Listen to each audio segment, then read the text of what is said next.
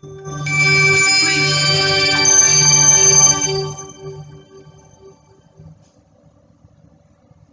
பாலச்சந்தர் விஸ்வநாத் சுஜாதா கல்கி இவங்களெல்லாம் துரோணர் ஸ்தானத்துல வச்சு தினசரி கற்றுக்கொள்ளும் ஒரு ஏகலவியன் நான்.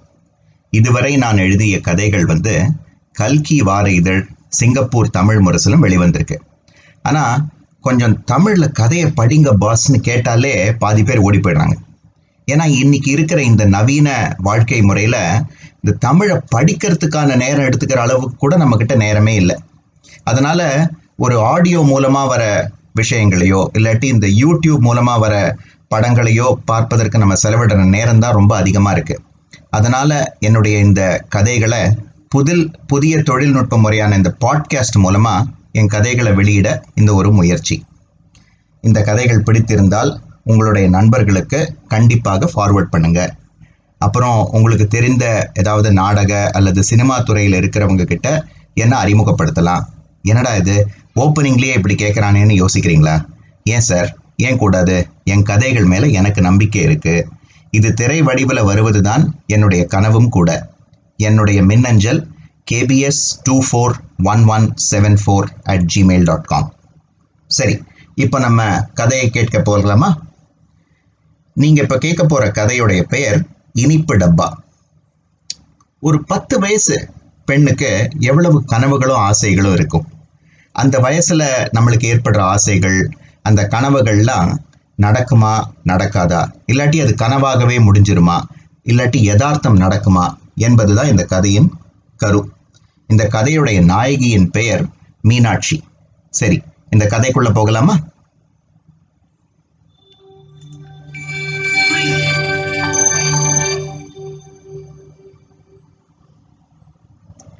அமெரிக்காவிலிருந்து வந்த விமானம் என்னவோ சென்னை விமான நிலையத்தில் தரையிறங்கிவிட்டது ஆனால் அமெரிக்காவின் நினைவுகள் தான் ஜோதிக்கு இன்னும் தரையே இறங்கவில்லை. ஜூன் மாதம் விடுமுறை. எப்போதும் போல் சென்னையில் கழிக்க அவளை கூட்டிக் கொண்டு வந்து விட்டார்கள் அவள் பெற்றோர்கள். அவளின் தோழிகள் எல்லாம் அமெரிக்காவில் இருக்கும்போது அவள் மட்டும் இப்போது சென்னையில் தனியாக. நினைத்து பார்க்கும் போதே அவளுக்கு கண்ணில் தண்ணீர் பெருகியது. எப்போதும் போல் அம்மாவும் அப்பாவும் பல வீடுகளுக்கு செல்வார்கள். பலரை பார்ப்பார்கள். ஒரு நாள் இவங்க தான் உன்னோட அம்மாவோட மாமான்னு சொல்லிட்டு இன்னொரு நாள் அவங்க தான் உன்னோட பெரிய அத்தைன்னு அறிமுகம் பண்ணுவாங்க. பின் இதுவரை பார்க்காத ஒரு பாட்டியை போய் பார்த்துட்டு அவங்க தான் அப்பாவோட பெரியம்மான்னு வேற சொல்லுவாங்க. இந்த பதினஞ்சு நாள் முடியும் போது யாரை பார்த்தோம்? யார் யாருக்கு சொந்தம்? யார் வீட்டில் என்ன சாப்பிட்டோம்? என்று ஒன்றும் புரியாமல் எல்லோரும் அவள் கன்னத்தை மட்டும் நன்றாக கிள்ளிவிட்ட தழும்புதான் அவளுடைய நினைவில் மிஞ்சும். இந்த முறையும் அப்படித்தான் இருக்கப் போகிறது. என்ன வித்தியாசம்? இந்த முறை அப்பாவின் அத்தை பேத்திக்கு கல்யாணமாம் அவள் அந்த அத்தையனை பார்த்ததில்லை பேத்தியையும் பார்த்ததில்லை. என்ன? கல்யாணத்தில் பலர் அவள் கன்னத்தை மட்டும் மீண்டும் கிள்ளத்தான் போகிறார்கள். இந்த சலிப்போடு ஜோதி விமானத்தை விட்டு இறங்கும் போது அவள் கையில் ஒரு பெரிய டிஸ்னி பொம்மையும் ஹர்ஷீஸ் இனிப்பு டப்பாவும் தான் அமெரிக்காவின் நினைவாக அவளோடு சேர்ந்து இறங்கியது. பா பயங்கர சூடு. நல்லா வியர்க்க போகுது. என்று சொல்லிக்கொண்டே அவள் அம்மா ராதா தான் பிறந்த நாட்டில் காலை பதித்தாள். இந்த வரிசையெல்லாம் தாண்டி பொட்டி எடுத்துக்கிட்டு அந்த வீடு போய் சேரும்போது காலையில மூணு மணி ஆயிடும் போல. அந்த வீட்டிற்கு போய் நல்லா ஏசி போட்டு தூங்கணும் என்ற அரை தூக்கத்தில் கொட்டாவி விட்டு கொண்டே ராதா மனதில் முணுமுணுத்தாள். ஆனால் திடீர் சந்தேகம். ஏய் அந்த வீட்டுல படுக்கை அறையெல்லாம் ஏசி வேலை செய்தான்னு கேட்டீங்களா? என்று ஒரு அதிகார குரலோடு அவள் கணவனை கேட்டாள். எல்லாம் வேலை செய்துன்னு சொன்னாங்க. இந்த ஊர்ல தானே நீ பிறந்து வளர்ந்த? அப்போ என்ன? தினம் ஏசியில படுத்து தூங்கின? என்றான் கடுப்போடு. இருபத்தி நாலு மணி நேர பிரயாணத்தின் விளைவு அவர்கள் மூவர் முகத்திலும் சலிப்பு கொட்டாவி கடுப்பு என்று பல ரூபங்களில் தெரிந்தது. அந்த தின வாடகை வீட்டிற்கு வந்து சேரும்போது மணி மூணாகிவிட்டது. வாங்கம்மா வாங்க வாங்க என்று அந்த வீட்டில் இருக்கும் ஆயா சீத்தம்மா களைப்போடு டாக்ஸியிலிருந்து இறங்கிய ராதாவையும் ஜோதியையும் வரவேற்றாள். அந்த பொட்டியெல்லாம் கொடுங்கம்மா என்று சீக்கிரமாக பொட்டியை வண்டியிலிருந்து இறக்கி அதை தூக்க முடியாமல் தூக்கி சீத்தம்மா தரையோடு இழுத்துச் செல்ல முனைந்த போது பார்த்து பார்த்து அதுல சக்கரம் இருக்கு உடஞ்சிரும் என்று உறக்க சொன்னதில் வாசல் கதவருகே தூங்கிக் கொண்டிருந்த மீனாட்சி கண்முழித்தாள். மீனாட்சி சீத்தம்மாவின் பத்து வயது பேத்தி. அருகே உள்ள கிராமத்தில் படித்துக் கொண்டிருக்கும் அவள் தன் பள்ளி விடுமுறையின் போது சீத்தம்மாவிற்கு ஒத்தாசையாக இருக்க அந்த வீட்டில் தங்குவாள். மீனாட்சி முழித்து விட்டது கண்டு ஏ மீனாட்சி அந்த பாப்பா கையிலேருந்து பொம்மையும் டப்பாவும் வாங்கி ரூம்ல போய் வச்சிடு என்றாள் சீத்தம்மா. ஜோதி கையில் இருந்த டிஸ்னி பொம்மையை மீனாட்சி நன்றாகவே கண்முழிக்க வைத்தது. அப்படி ஒரு பொம்மையை அவள் இதுவரை வாழ்க்கையில் பார்த்ததே இல்லை. சுமார் மூன்று அடி உயரத்தில் புசு புசு என்று இருந்தது. ஜோதி கையிலிருந்து அதை எடுக்க சென்றபோது என்னவோ தன்னை அறியாமல் ஜோதி அதை மீனாட்சியிடம் கொடுத்து விட்டாள். அவள் எந்த தோழியிடமும் கொடுக்காத அந்த பொம்மையை ஏனோ மீனாட்சி கையில் கொடுத்து விட்டாள். இதை பார்த்த ராதா கூட ஆச்சரியத்தில் சரி தூக்க கலக்கம் போல என்று நினைத்து கொண்டாள். மேலும் ஜோதி கையிலிருந்து வாங்கிய அந்த இனிப்பு டப்பாவையும் மேஜை மேல் வைத்தாள் மீனாட்சி. அந்த டப்பாவை மேஜை மேல் வைக்கும்போது மெல்ல ஆங்கிலத்தில் எழுத்து கூட்டி ஹர்ஷீஸ் ட்ரீம்ஸ் என்று படித்தாள். எல்லாம் முடிந்து அவர்கள் படுத்த பிறகு மீனாட்சி அவள் பாட்டி சீத்தம்மாவோடு படுக்க வந்தாள். பாட்டி அந்த இனிப்பு டப்பால ஹர்ஷீஸ் ட்ரீம்ஸ்னு எழுதியிருக்கு. அப்படின்னா என்ன பாட்டி? என்று அறியாமை கலந்த ஆவலோடு கேட்டாள். ஏய் சும்மா கடை. அதெல்லாம் தொடக்கூடாது. அவங்களா கொடுத்தா சரி. முக்கியமா அவங்கள நல்லா கவனிச்சுக்கணும். சரியா? அப்போதான் போகும்போது ஏதாவது துட்டு கிட்டு கொடுத்துட்டு போவாங்க. இப்ப நல்லா தூங்கு என்று சீத்தம்மா டாலரின் கனவில் தூங்க பேத்தி டப்பாவின் கனவில் தூங்கினாள். ராதா கண்முழித்த போது மணி பத்தாகி விட்டது.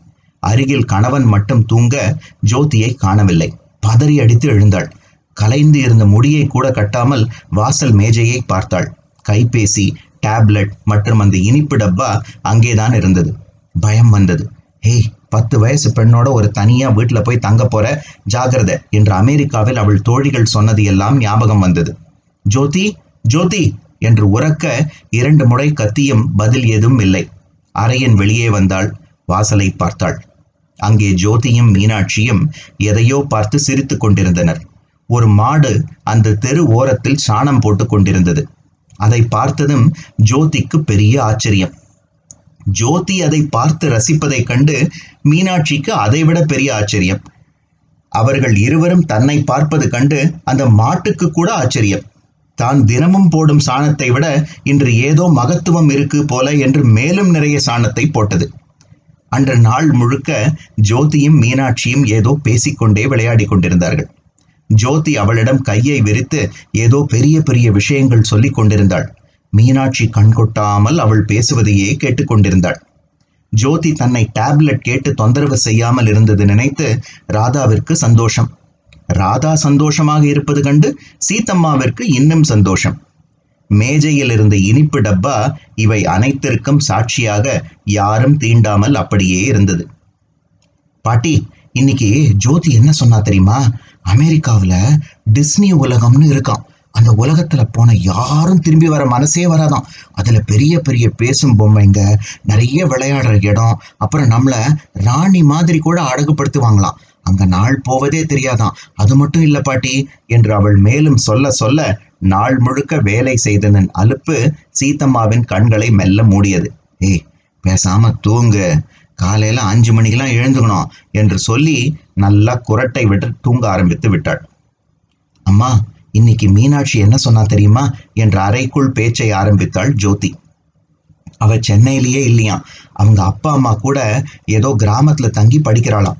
அந்த கிராமத்துல நிறைய ஆடு மாடு எல்லாம் நம்ம கூடவே நடந்து போகுமாம்மா? ஒருவேளை அது ஓப்பன் ஜூ மாதிரி இருக்குமோன்னு அவகிட்ட கேட்டேன். அவளுக்கு ஒண்ணுமே புரியலமா நம்ம போய் அதை பார்க்கலாமா?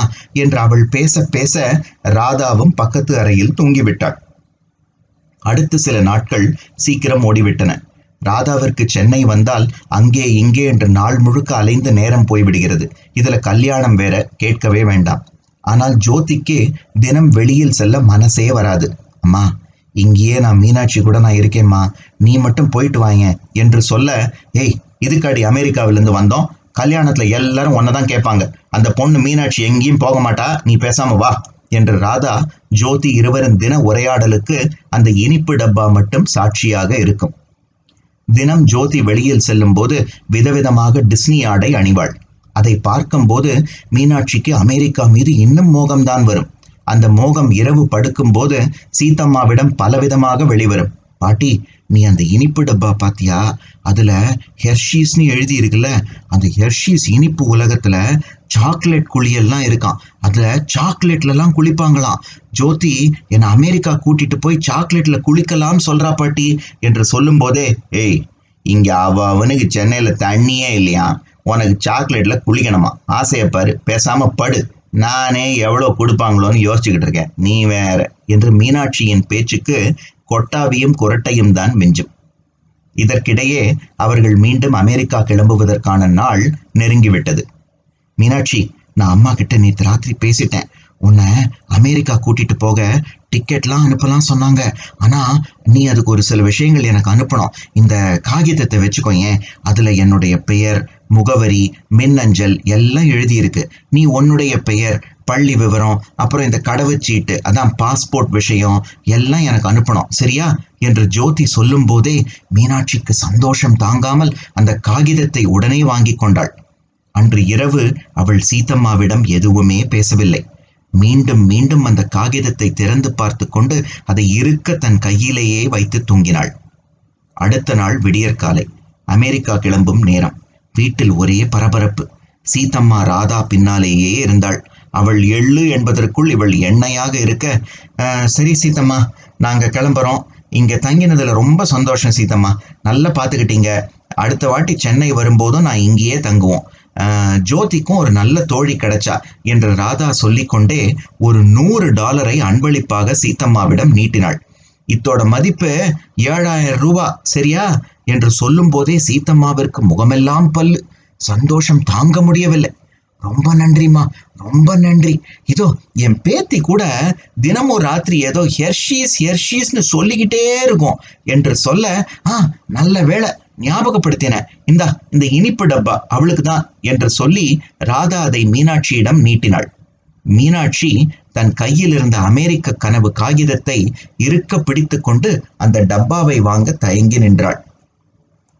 அட வாங்கிக்கம்மா.